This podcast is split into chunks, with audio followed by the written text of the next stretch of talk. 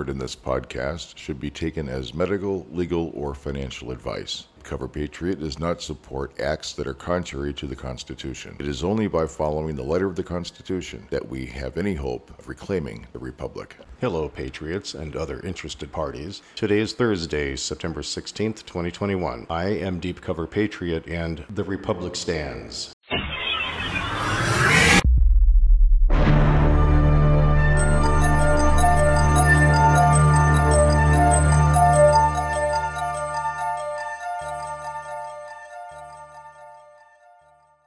September 13th, Michael Snyder published an article at the Economic Collapse blog entitled Polls Show That the American People Are Extremely Angry and They're About to Get Even Angrier. It isn't just the polls, people are pissed and getting more so. So let us begin.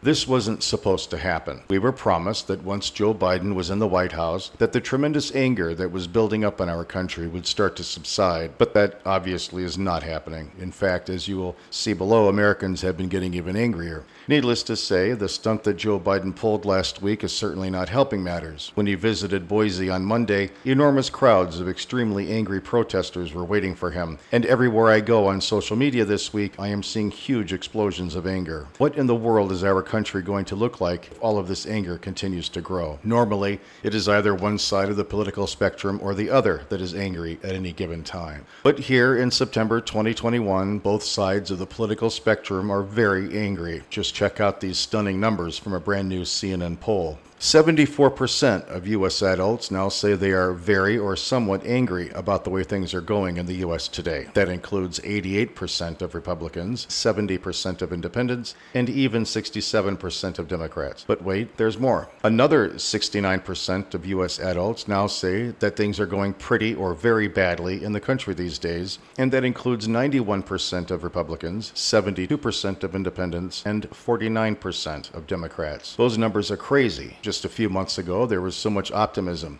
But now the mood of the nation has completely shifted. Surprisingly, that same CNN poll asked a question about illegal immigration, and it found that even most Democrats are concerned about the movement of undocumented immigrants. The survey continues, and by the way, illegal immigration is still a concern for many in this nation. The CNN survey also found that 77% of U.S. adults say that it is important that the federal government stops the movement of undocumented immigrants into the United States. And the partisan breakdown 95% of Republicans, 76% of independents, and 52 percent of Democrats agreed. Ever since Joe Biden entered the White House, giant throngs of people have been surging to our southern border, and this has created an unprecedented immigration crisis. Incredibly, even though Biden has decided to impose vaccine mandates on millions upon millions of American citizens, even the White House press secretary is admitting that there will be no such requirement for the illegal immigrants that are being let into this country. Members of Congress and their staff are exempt from Biden's new requirements as well. But the rest of us are apparently fair game. Today, my wife walked into a store where the employers were openly talking about how they might soon lose their jobs because of these new mandates. Biden is dragging us into full blown tyranny, and lots of American citizens are going to lose good jobs because of this.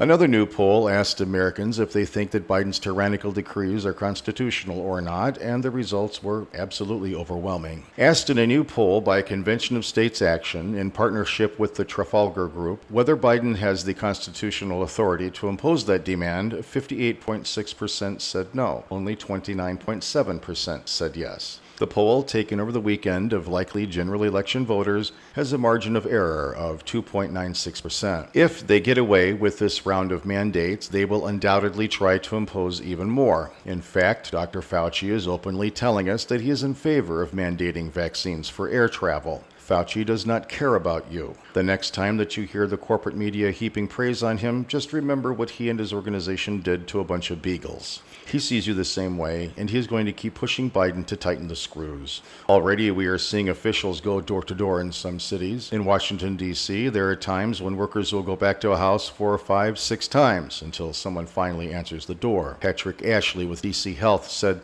the city has a significant outreach program going door to door. Quote, And as a reminder, we knock on doors until we actually get someone to talk to us. And so they'll go back to a house four, five, six times, if necessary, multiple times of the day, he said. That should chill you to the core. And what came next in that same article is also extremely chilling. Ashley also said the district is working with Medicare providers to make sure that they're providing vaccination education. Quote, but you're right, it is a choice of theirs to make, Ashley said. So we'll continue to do that education through the Silverman interrupted Ashley to say, the president is saying it's not a choice anymore, unquote. The good news is that some red state governors are starting to fight back. For example, Ron DeSantis just announced huge fines for any government entity in his state that attempts to mandate vaccines.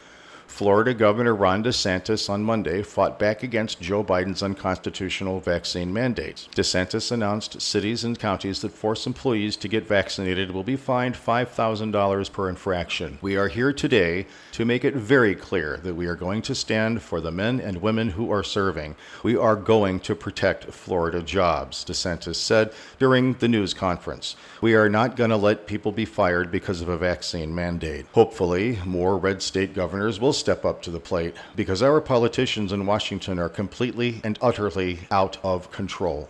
Not satisfied with angering millions of Americans with these new vaccine mandates, Democrats have also decided that now is the time to dramatically raise taxes. Top earners in New York City could face a combined city, state, and federal income tax rate of 61.2%, according to plans being proposed by Democrats in the House of Representatives. The plans being proposed include a 3% surtax on taxpayers earning more than $5 million a year. The plans also call for raising the top marginal income tax rate to 39.6% from the current 37%. How would you feel if 61.2% of your income went to paying taxes? Would that make you angry? Of course it would. But our politicians in Washington have to find some way to pay for their insane spending sprees. The federal government ran a $3 trillion budget deficit last fiscal year, and with one month to go, they are on track to do it again this fiscal year.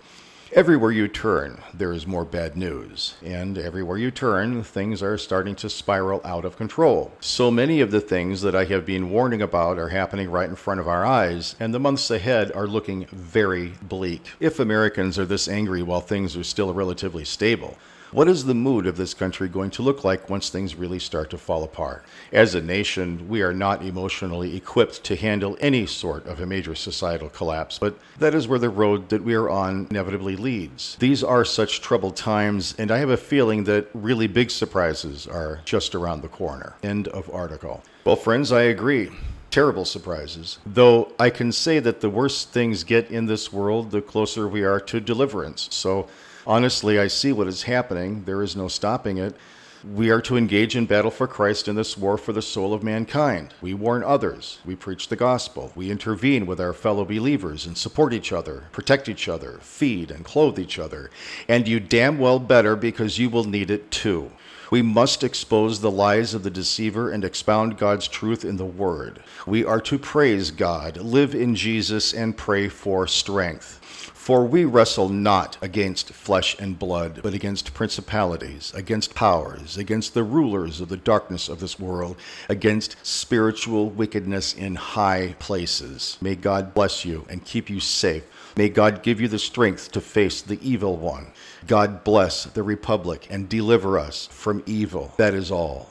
Now, grab your Bible and clad in the full armor of God, with hands clenched in prayer, go to war, Christian soldiers. Those who are potential adversaries, they will be reminded that peace is the highest aspiration of the American people. We will negotiate for it, sacrifice for it. We will not surrender for it now or ever. We are Americans.